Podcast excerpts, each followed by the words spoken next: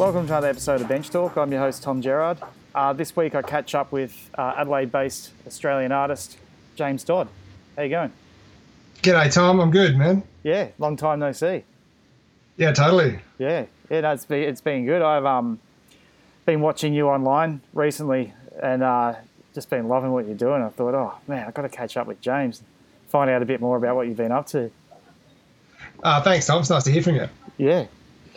Um, like um, I've started a few podcasts like this because I've interviewed so many people from uh, similar circles from years ago. But like, Yeah. we first met around Blender Studios, like back in Yeah. 2004.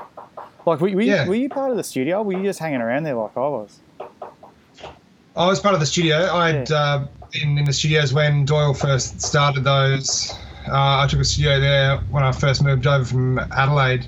Um, I'd known Regan before, Yeah. uh, but certainly that was, well, the, the centre of my getting to know people in Melbourne at that time. yeah. And like, what sort of work were you doing back then? lots of stencils. Uh, very busy painting lots of things on the street, and um, that whole movement, as we all know, was uh, had a really hot vibe then, and I was great to. I was feeling really good to be part of the thick of that, and I was always mucking around between things that could be on the street and then playing with things that also might be in galleries. I guess that to generalise, those things have stayed the same a bit for me. Yeah.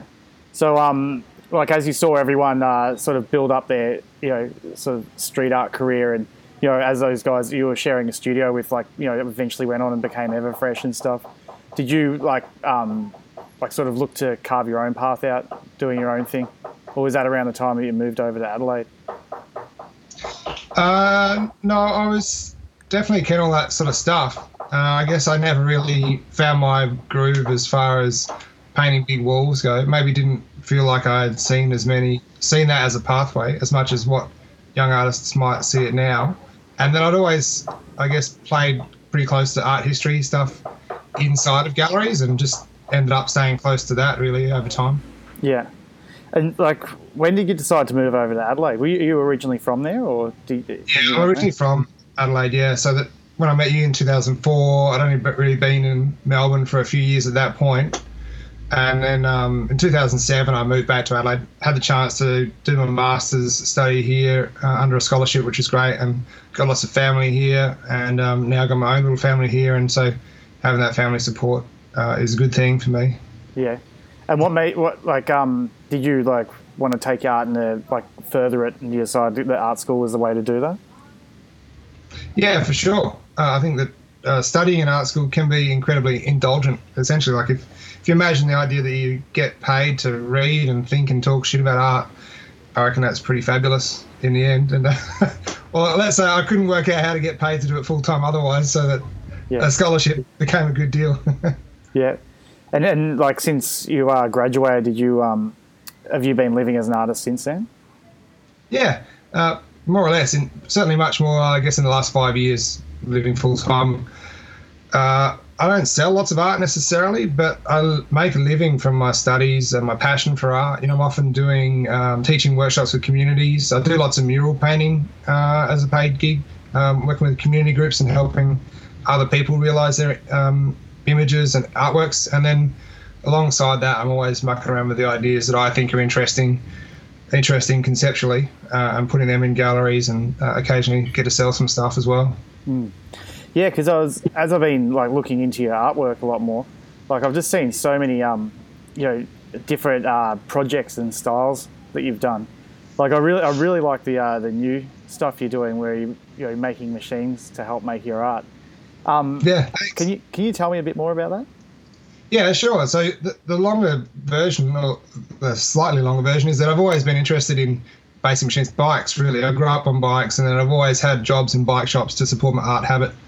And then for a period, got mucking around with people who made weird bikes and rode around in costumes and stuff, and always thought that was an alternative thing. And then for a while, started letting that come into my artwork and what I was showing in galleries, and it's sort of grown out of that. So the, the most recent work is this project called the Painting Mill. Uh, the mill being essentially anything that rotates uh, as a machine.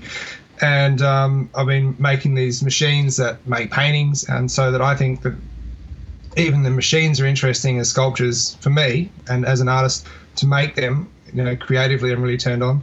But then also the secondary part of making the paintings and um, having them as an object I'm interested in. And the thing that's grown a bit more that I didn't perhaps expect is that people seem to like watching me do it. Um, so that's cool.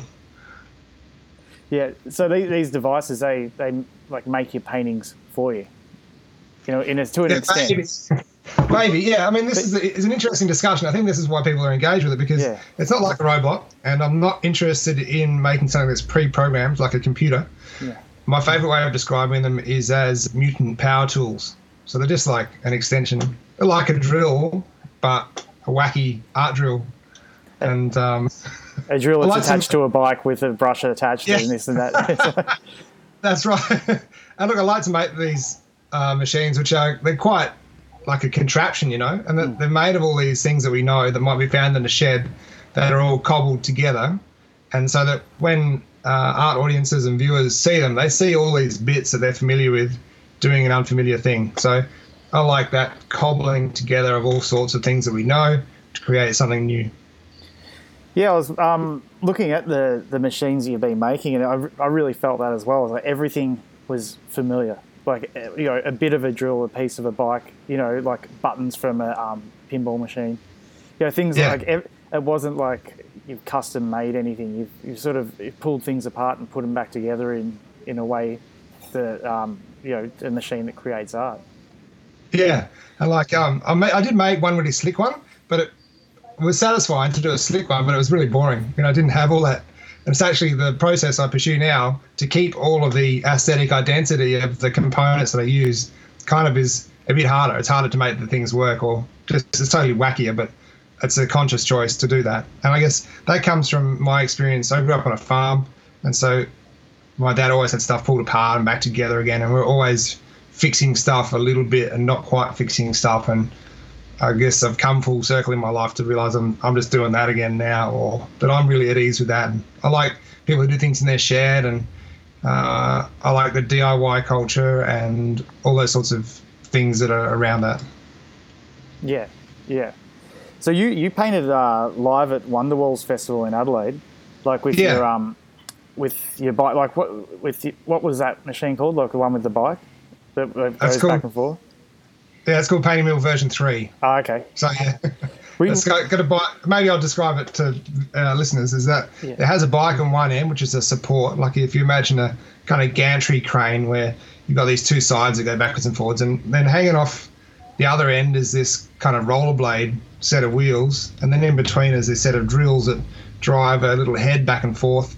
And then in the head, you can put these brushes that I've made out of old painting brushes and weird stuff, and that sort of straddles a table, and then I can move it around with a remote control, so I don't have to be close to it. And in fact, I was busy chatting with lots of people as I was working, and other viewers who were coming along often thought it was it was traveling under its own steam. But yeah, it uses a remote control like you have for a plane or a helicopter. Yeah. And uh, yeah, you sort of pour the paint on, and then you drive it around, and it makes all these swirly marks. And you know, I, know, I try and make it a bit more glamorous than that, but that's the basics. Yeah. Do you, do you get worried that the, um, you're going to have any the machine's going to fail, like if you're in front of an audience? Yeah, yeah, no, totally. Yeah. in fact, the Wonder Wonderwalls weekend in Port Adelaide was a test run, and um, I had preempted some bits we're going to get you know, I knew that they weren't very good, and I did have to fix it on the fly. And lots of people would come up going, "Why isn't your machine working? I demand that your machine works." And I was like, "Look, sorry, it's um, you know, I'm fixing it. You know, look, check out the soldering." um, but it was a test run. You know, that machine I've shown it elsewhere. It's actually in in Sydney at the moment. I'm about to go to Sydney to do some more uh, work with it uh, this week, uh, which is the middle of August, and um, the Wonderwalls was a test run for that, so that um, that was a sort of shakedown to test out all those bits, so that I could be confident at doing uh, what I wanted to do now. Yeah, and with the uh, with the paintings you actually make from them, do, do you control it? Like, do you have a vision in mind when you're making those paintings, or do you let the sort of you go with the flow and you drive it and like what happens happens. It comes out as more of an abstract painting than um, than actually say you're trying to paint a uh, I don't know, a landscape or something with it, like yeah, a really rough landscape. De- they're definitely abstract. Um, yeah. But I guess the process is that um, the machine makes the marks that it makes, and that with all of the working on it, I'm testing out what they can be. And then as I come to learn that stuff, I'm then applying that in an instinctive way, kind of going, oh, I like this type of mark. I'm going to try and get a bunch of them and put them over here. You know what I mean? Yeah. So it's back and forth. It's certainly not representational. You know, it's never going to be making portraits or, um, you know, sometimes these things are a bit landscapey, but you know, in an abstract way. So yeah, it's quite abstract. Yeah, I really like the um the finished results though. They look ama- amazing. Thanks, man. And it's actually still um, the beginning of the curve for me. Like, I guess there's been two ways I've been working with it. There's one which is when it's on a weekend or a opening event where I'm working quite quickly and there's lots of people who want to chat. And then I've only recently had a chance to work with the machine in the studio, which is a whole different headspace. That means I can get much more polished results, or you know, I'm focused a lot more on that. And I'm only just starting to get a chance to do that now, and I'm really stoked with it, with where that's going. Yeah, because I uh, did you do something in Melbourne with with one as well? Yeah, last year I showed at Bus Projects, which is in Collingwood, uh, in October, and I had another version of it, which I tested then as well, and that, you know, I found out some stuff, and people were into that. Yeah. So I saw um, on your website yeah, there were pictures of like um, Rone and Ghost Patrol using it as well. Yeah, yeah, that's right. So um, we all get along and get off on what each other does, and so one of the things I was curious with this machine is what happens when I invite other people to play with it.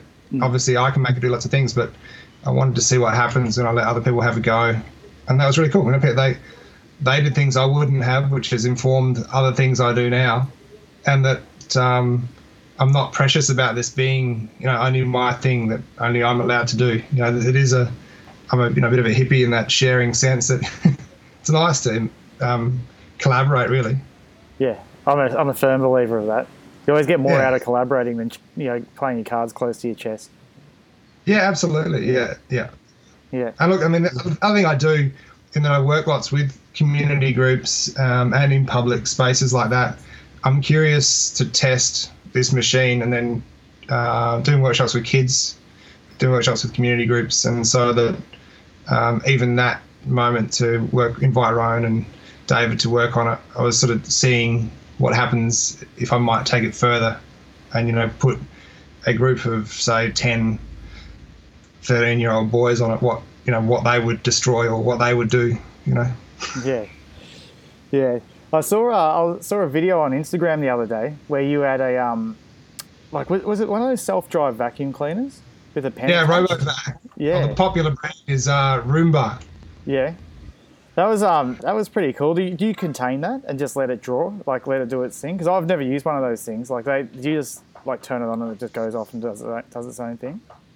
yeah yeah so i've made a little like a tray for it so it can't get out of the tray then there's a big bit of paper that goes in the tray and it bounces around and does its drawings and once again that's sort of it's a fun thing that feeds into this broader discussion of you know how do we use robots as people and can robots or fancy machines also make art or can we watch them and can that be art and so that was a fun little idea to attach a couple of bits of charcoal or textures or whatever to this robovac Yeah, and try and make some drawings you know yeah.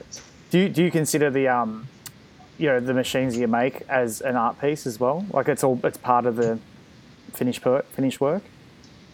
Yeah, that's right. So uh, when I started the project, I was really keen on like having in an exhibition on the opening night, not having any of the outcomes and kind of forcing the audience to look at the machine that I'd made as a sculpture.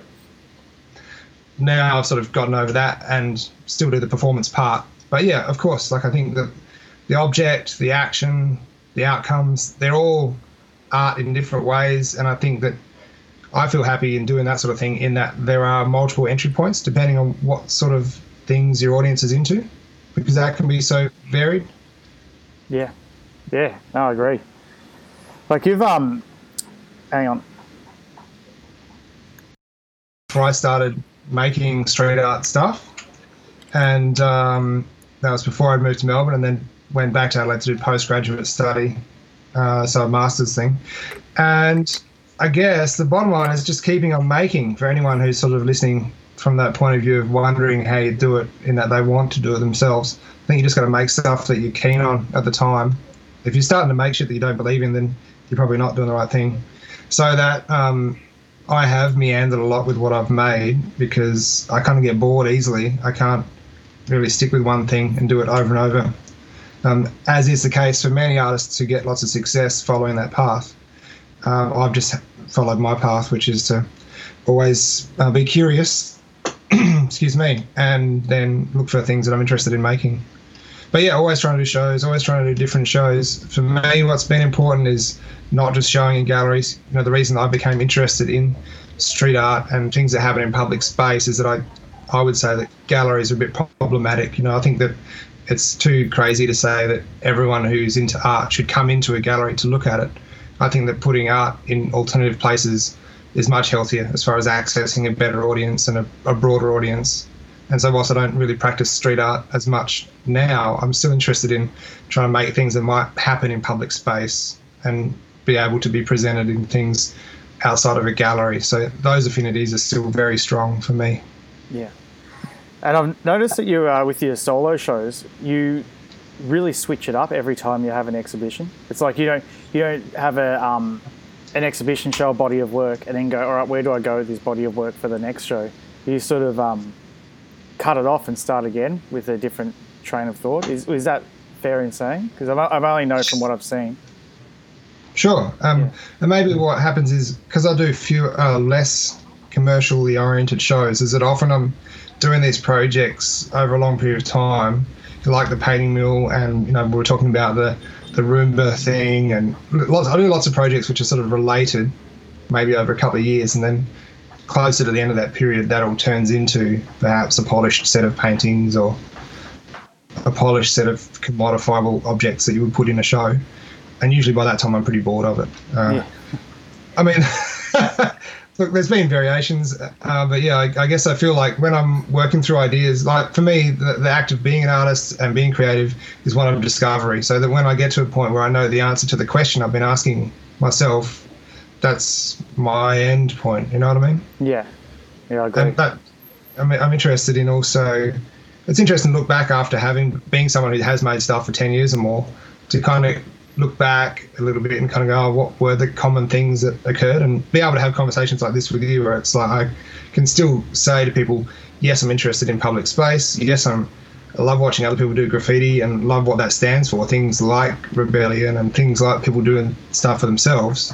So I'm still close to that personally and um, conceptually, but I'm just translating it in different ways and trying to find my way to do that that I believe in. Yeah. You know? Yeah, that's good. So getting back to like um, you know, the galleries you've shown in, like yeah, like you've shown in some decent galleries around the place, and and how do you go about getting your name, like getting into those galleries and being able to show your artwork there?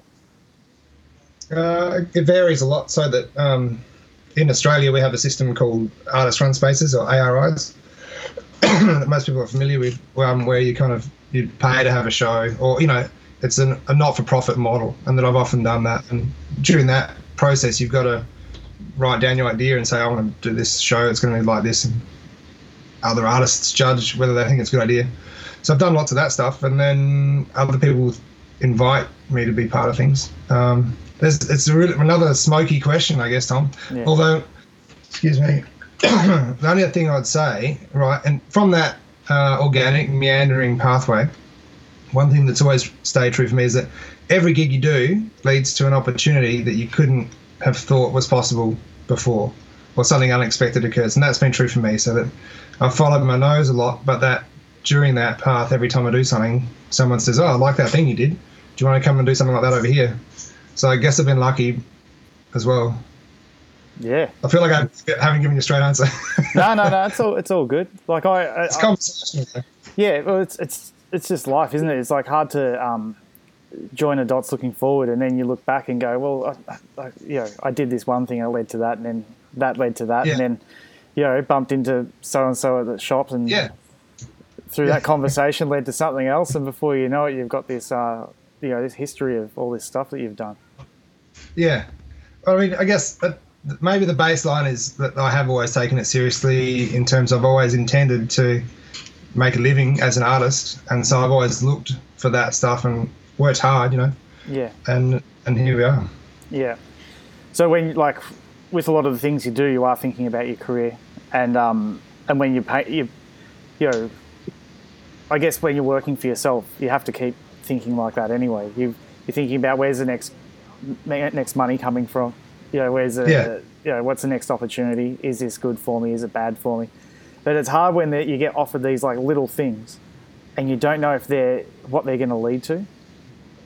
You know what I mean? Yeah. It's like someone's like, "Oh, do you want to put a piece in a show?" And it's like, "Oh, it looks all right," but you don't know whether to say yes or no. But then you end up saying yes and doing it, and it leads to some massive thing that you could never have seen.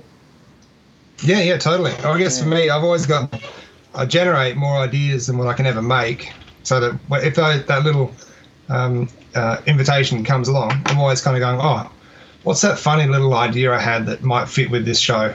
Maybe I'll try it out as part of this peripheral project, you know? And that's Yeah. always been good for me. Yeah, yeah. I was looking through all, um, you know, the series of artworks you've been doing. Not all of them, because there was too many to actually go through in the short short amount of time I had. Because this uh, Yeah. podcast came around pretty quick from the initial Yeah. conversation. but um, like I really uh, really like that chat with Fred series that you did. Oh, yeah. Yeah, I just Yeah. I, I just look look beautiful. Like, can you tell me a bit more Thanks. about that? Sure. So that was a project which um, sort of began last year. It's not, I wouldn't say it's a closed thing yet. Uh, and it comes out of heaps of stuff I've done over time where I've I always collect graffiti. Whenever I travel, I always look at graffiti. Um, and I've always liked scrawl and stuff that isn't from the New York tradition of writing your name, just the things that people write, like love letters or saying so and so is a dirty dog or whatever, you know. I love that sort of baseline graffiti. So I've always collected that and I've always done paintings where I use that to as part of the composition. You know, maybe as part of a background or, you know, foreground and both really. And that in the end I've been interested in this idea of collecting all that sort of material and then making a painting which might have some aesthetic landscape reference to that place that I've collected it from and to try and suggest that that is a portrait of a place or a fancy word is like uh, the study of psychogeography in that the, those bits of text can reflect a uh, psychological state or state of mind from that place so that this uh, project a chat with fred was the same process of collecting lots of graffiti but the journey that i went on was a trip in a tinny down the River Murray. So that there's this guy called Fred Williams, who's a famous landscape painter, Australian landscape painter, and uh, he made this famous work that we have in South Australia. He was commissioned to make it, and as part of his original journey, like 30 or 40 years ago, he travelled on a houseboat down the River Murray and made all these drawings and stuff. And I've always been attracted to that. There's these great photographs of Fred sitting on top of a houseboat with his easel painting outside. You know, it's super classic, and I've always kind of connected with that. Uh, my proposition of this one of these small invitations, like you mentioned before, was like, oh, I'd love to cruise down the Murray and make some paintings, and like Fred did. And you know, I found someone to say yes to that and give me some money to do it. Um, so the the paintings are these images which are like the Murray. They're quite abstract landscapes that they're just bands of texture, really, in the end, which is often the way that Fred Williams worked. But that embedded in all that texture are these bits of scrawl and text which are collected from that journey. So that's what they like. And the colours are these sort of ochre colours and then high end fluorescent colours that I've used a lot of, and they kind of fall in between there. So uh, that resulted in a sort of an adventure and a bunch of paintings, and then I'm just sort of working on a bit of a stage two version of that. Hopefully that'll come soon. Yeah, yeah. I really like the um the edgy look to the paintings because it had like this beautiful sort of sunset vibe, like like um you know like lots of browns and you know sort of golden colours. But then like with with the um you know with the writing, it was all looked like it was done with sharp objects. You know, like really Yeah. like scratchy. It wasn't had had no like reference to spray paint or anything like that. It was all you know get the you know waiting for your mate to fill up the Yeah, yeah. petrol or whatever and scratch your name into the side of something and lots of like It's a class- ACDC and all that type of Yeah. stuff. You know. That's my favourite. You know, that's the classic graffiti. You know, it doesn't it's Yeah. and it's sort of without lots of the ego that we have with other subcultures. Um, and so I love that stuff. And that, that also that way of painting, I guess I've practiced a lot. This sort of imitating scratching, and so I've got this process kind of nutted out that I use a lot, which really does look very scratchy on the surface. Um, so that actually lots of the graffiti I collected was you know, on metal surfaces that are painted, then have been scratched back into, and that's what I try and recreate in the paintings. Okay. So how, how did you get the um like the writing onto the canvas? Did you do that yourself, or like was Yeah. you just like scratching into the canvas yourself and referencing there's the a, couple, photos? there's a couple of tricks. There's a couple of tricks. So I have all the photos which I reference, and then um, there's, a, there's my paintings are made in layers, and so that there's a base layer. In a simple form, there's a, one layer, and then I put on layers of latex, like liquid latex, and then that dries, and then I apply paint over the top, and then remove the latex, and that tears the paint and reveals the color underneath, and it essentially imitates that perfect scratchy look. Oh, great. Cool. And then obviously that's the basic way I do it, but then I try and expand. Sometimes one layer of latex might move across four layers of paint or whatever, so that the marks are going in and out, and then I'm building my composition with that trick repeated. Cool. Do you, do you um like work mostly with acrylics and stuff like that, or do you, do you like to mix up your mediums as much as your uh, your subjects? Uh, all acrylics for paintings, just because it's most sustainable, and I can mix all my colours. I use a gun a lot, so there's lots of fades in my work, and um, I'm usually finishing with a gloss oil-based uh, varnish, so that they get a, a strong luster and a real depth to, to them. Yeah. So getting back to like the process of your artwork, like you, you've Yeah. got a lot of videos online, like um like showing you working and showing the process of your artwork. Yeah. Do, do, do you like do you like to you know give out your secrets and show people how you're going about doing things? Yeah, yeah, yeah. So yeah, uh, you have to in the end. Like I can't pretend like I'm gonna be the one to make the idea. You know. Yeah.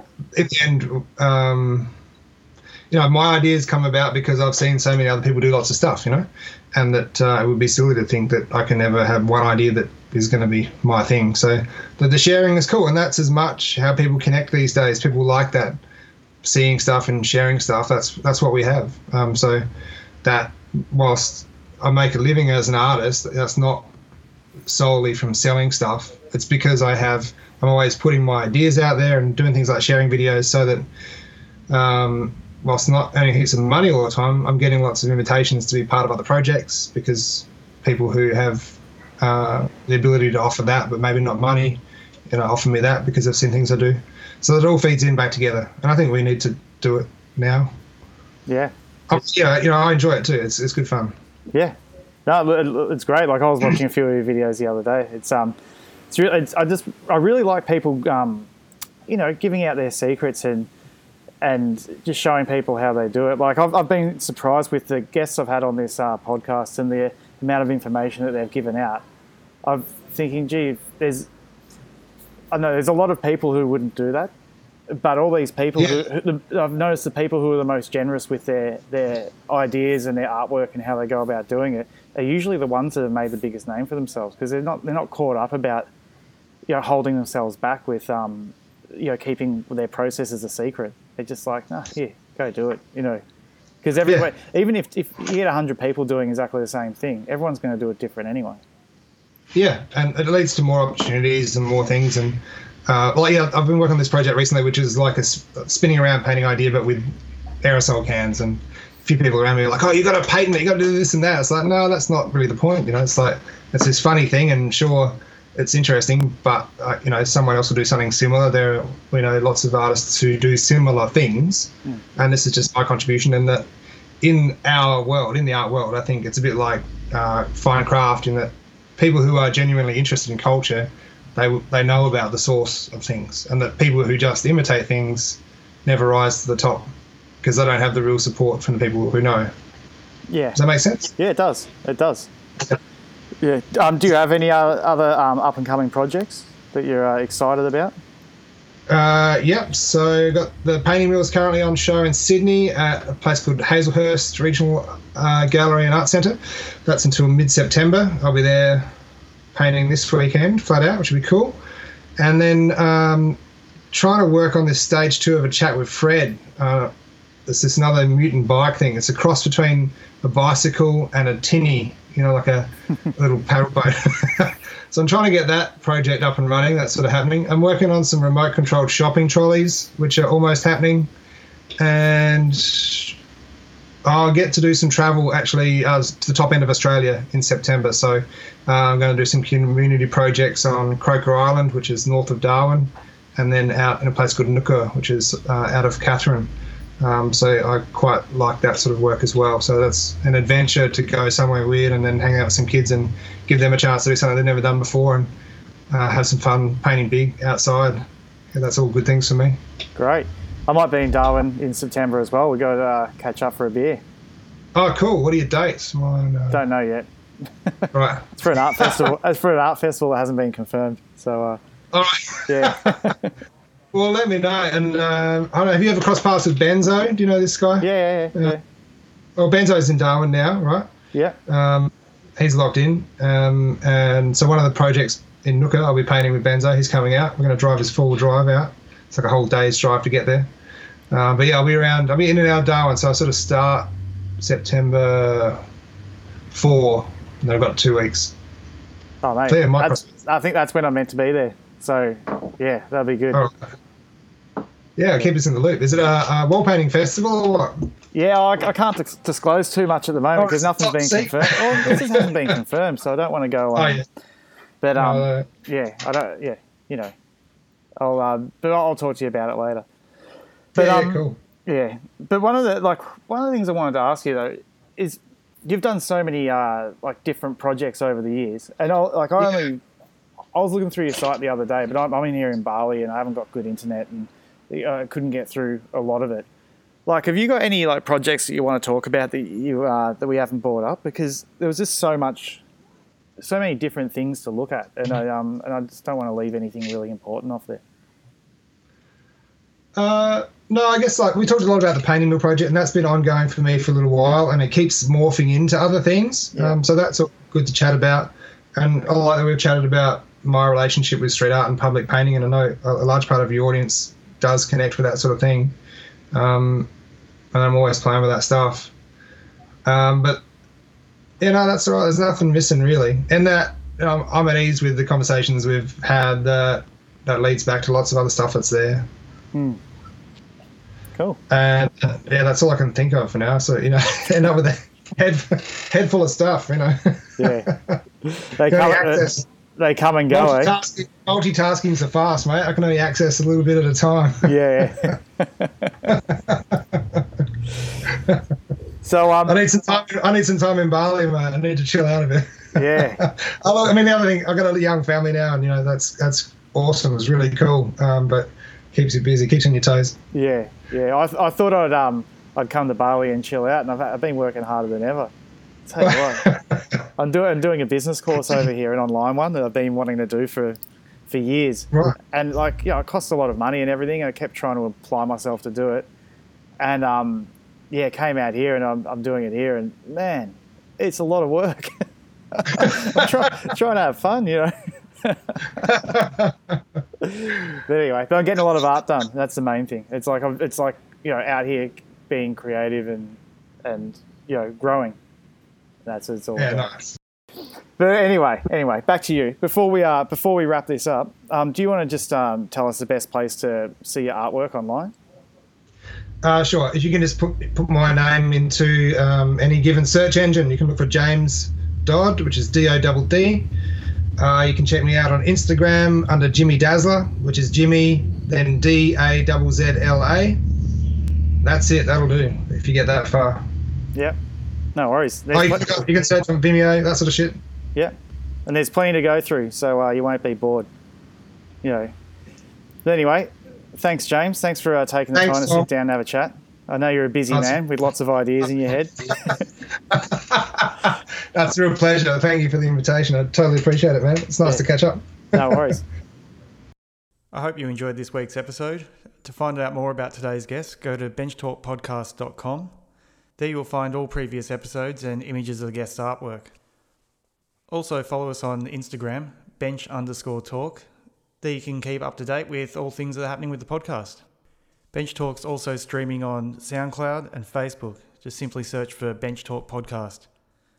Or you can subscribe to the podcast on iTunes. While you're there, don't forget to rate and review. It helps get the word out. And if you like the podcast, don't forget to tell a friend. Thanks again for tuning in and stay tuned for next week's episode. Bye.